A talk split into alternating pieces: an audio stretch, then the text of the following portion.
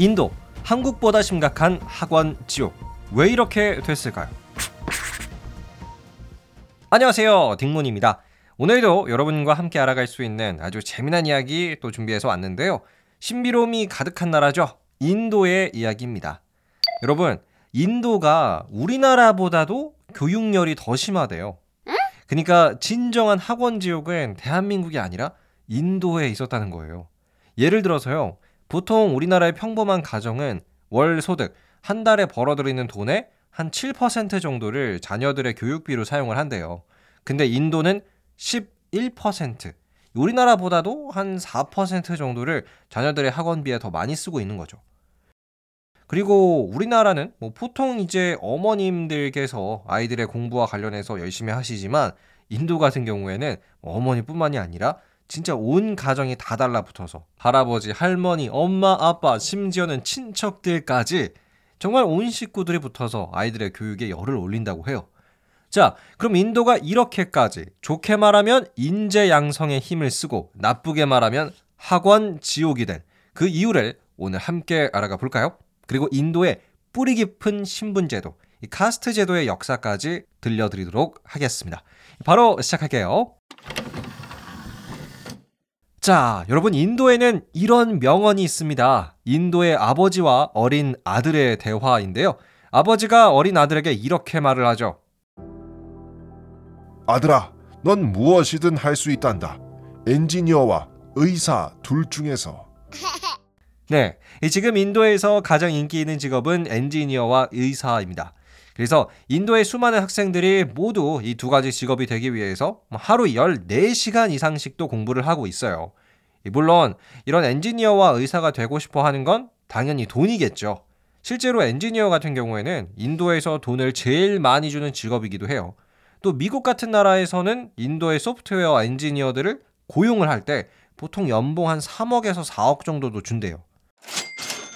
이렇게 인도에서는 뭐 사실상 이런 엔지니어라든지 아니면 의사라든지 전문직이 되면 정말 출세길이 열려버리기 때문에 뭐 학생들은 뭐 어떻게 보면 집안을 일으키기 위해서 공부를 열심히 할 수밖에 없는 상황입니다. 그러니까 결론을 말씀드리면 인도가 이렇게까지 교육열이 높았던 이유는 대부분의 나라와 똑같이 성공 때문이었어요. 특히 인도에는요, 우리나라의 서울대 같은 학교가 하나가 있어요. 이름은 인도공과대학. 줄여서 IIT라고도 하는데요. 지금 구글 CEO가 참고로 여러분 인도 사람입니다. 썬다 피차이인데요. 이분이 나온 대학교도 인도 공과대학이에요. 그러니까 사실 인도에서 이 대학교에 붙는다는 것은 진짜 어디든 취업할 수 있는 일종의 프리패스가 생겨버리는 거예요. 그래서 인도 학생들이 기를 쓰고 이 대학교를 가려고 하죠. 2018년에 인도 공과대학교의 모집 인원은 1만 8천 명 정도였어요. 아무래도 인구수가 있다 보니까 지원자를 많이 뽑기는 합니다. 근데 1만 8천 명 이 합격 인원 중에서 지원한 사람이 무려 113만 명. 경쟁률은 100대 1이 넘어갑니다. 자, 이렇게 경쟁이 너무나도 치열하기 때문에 인도에서도 우리나라처럼 사교육, 즉 학원이 발달이 되어 있어요. 우리나라의 학원가를 대표하는 것은 노량진이나 아니면 대치동이죠. 근데 인도에서는 동네 뭐 이런 개념이 아니라 도시 전체가 하나의 학원가가 되기도 해요. 뭐 대표적으로 인도 북부의 코타라는 곳이 있죠. 코타는 인구 69만 명의 도시인데요. 이 중에서 거의 4분의 1, 16만 명이 이곳에 공부를 하러 온 입시생들이에요. 근데 문제는 좋은 대학교를 가기 위해서 코타 학원에 왔지만 그 실제 삶은 정말 힘들어요. 어린 학생들이 이런 걸 겪어야 한다는 것 자체가 굉장히 마음이 아픕니다. 예를 들어서 보통 코타에 공부하러 오는 학생들의 나이가 18세 미만이 많대요. 남녀노소. 뭐 하루에 14시간 공부하는 건 일상이고요. 잠은 어디서 자냐면 우리나라의 고시원보다도 좀 안 좋아 보이는 열악한 그런 환경에서 자요. 그리고 또 경쟁이 굉장히 치열하다 보니까 학원에서 친구를 사귀는 것도 꽤나 기피를 많이 한대요.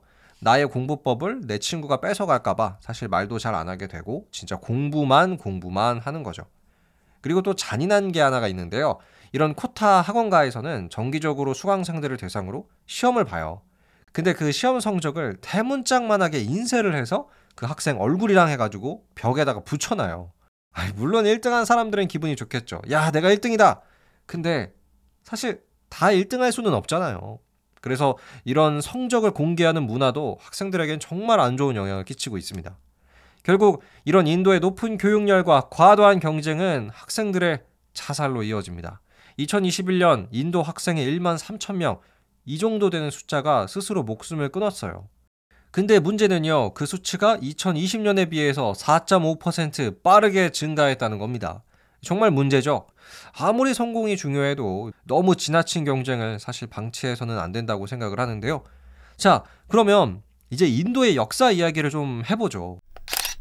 보통 인도가 이렇게까지 교육열이 높아진 이유는 신분 상승의 욕구 혹은 출세라고 하잖아요. 근데 사실 인도에는 아주 유명한 신분 제도가 있습니다. 오늘날까지도 어마어마한 영향을 끼치는 인도의 카스트 제도죠. 결론부터 말씀드리면 인도의 카스트 제도는 사람들을 더 쉽게 지배하기 위해서 만든 신분 제도입니다.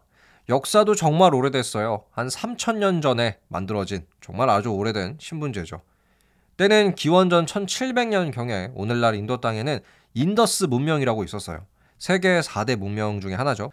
메소포타미아 문명, 이집트 문명, 황하 문명, 그리고 어, 인더스 문명인데요. 그런데 기원전 1700년경에 인도 북쪽에서부터 새로운 민족이 인도를 공격해 왔습니다. 이 사람들이 아리아인들이었죠. 아리아인은 손쉽게 인도를 정복을 해요. 그리고 이 땅에 원래 살던 사람들, 즉 원주민들을 쉽게 지배하기 위해 신분 제도를 만들어냅니다. 그게 바로 카스트 제도예요. 카스트 제도는 크게 네 가지 신분으로 구성이 되어 있는데요. 일단 가장 높은 신분이 브라만이고요. 어, 이 브라만을 시작으로 해서 그 밑에는 크샤트리아, 그리고 바이샤, 그리고 가장 밑에 수드라가 있죠. 보통 브라만은 성직자들이고 크샤트리아는 전사, 이 바이샤는 농업과 상업에 종사하는 노동자들, 그리고 수드라는 최하층 노동자를 의미해요. 그래서 처음 이 카스트 제도가 만들어졌을 때 아리아족은 위에 세 개, 이 브라만, 크샤트리아, 바이샤 이 세 개를 했고요. 대다수의 원주민들, 원래부터 인도에 살고 있던 사람들은 수드라가 됐습니다. 자, 이렇게 기원전 1700년경에 만들어졌다라고 하는 카스트 제도는 인도에서 정말 오랜 세월 존재를 하게 돼요. 1947년 인도가 정식 독립을 하면서 카스트 제도는 법적으로 폐지가 됐어요. 하지만 한 3000년 이상을 이제 인도 땅에 존재를 했었죠. 그래서 인도 공식적으로는 신분제가 없는 건 맞습니다만 아직도 그 잔재가 남아 있어요. 근데 이런 것과는 또 별개로 또 인도의 많은 사람들이 이 신분 제도를 아예 뛰어넘고 출세를 하기 위해서 엄청난 공부를 하고 있습니다. 그런데 이런 교육열이 너무나도 높아지다 보니까 학생들에게는 좀 안 좋은 현실이죠. 학생들의 극단적 선택과도 같은 부작용이 지금 인도에서 슬슬 많이 나타나고 있습니다. 지금까지 인도의 교육열과 카스트 제도의 이야기였습니다. 끝! 네, 오늘은 여러분과 함께 닮은 듯 다른 인도의 교육열에 대한 이야기 들려드렸습니다. 뭐 우리나라도 사실 만만치 않게 교육에 대한 관심이 높죠. 근데 인도는 조금 더 높다는 게 사실 저는 가장 놀라웠어요. 물론 인도가 지금 전 세계적인 두각을 나타내고 있어서 이런 인도의 교육열이 문제가 없어 보이기도 해요. 뭐 예를 들어서 구글의 CEO도 인도 사람, 세계은행 총재도 인도 사람, 마이크로소프트 CEO도 인도 사람, 심지어는 스타벅스 CEO도 인도 사람이에요. 근데 이런 성과가 있다고 해서 마냥 인도 학생들한테 야, 이렇게 잘 될 수 있잖아. 넌 공부만 해. 라고 하는 게 과연 맞을까요? 여러분의 생각 댓글 남겨주시고요. 오늘 재미있으셨다면 팔로우와 하트 꼭 눌러주세요. 저는 더 재미나고 유익한 역사 이야기로 내일 다시 돌아오겠습니다. 감사합니다. 안녕히 계세요.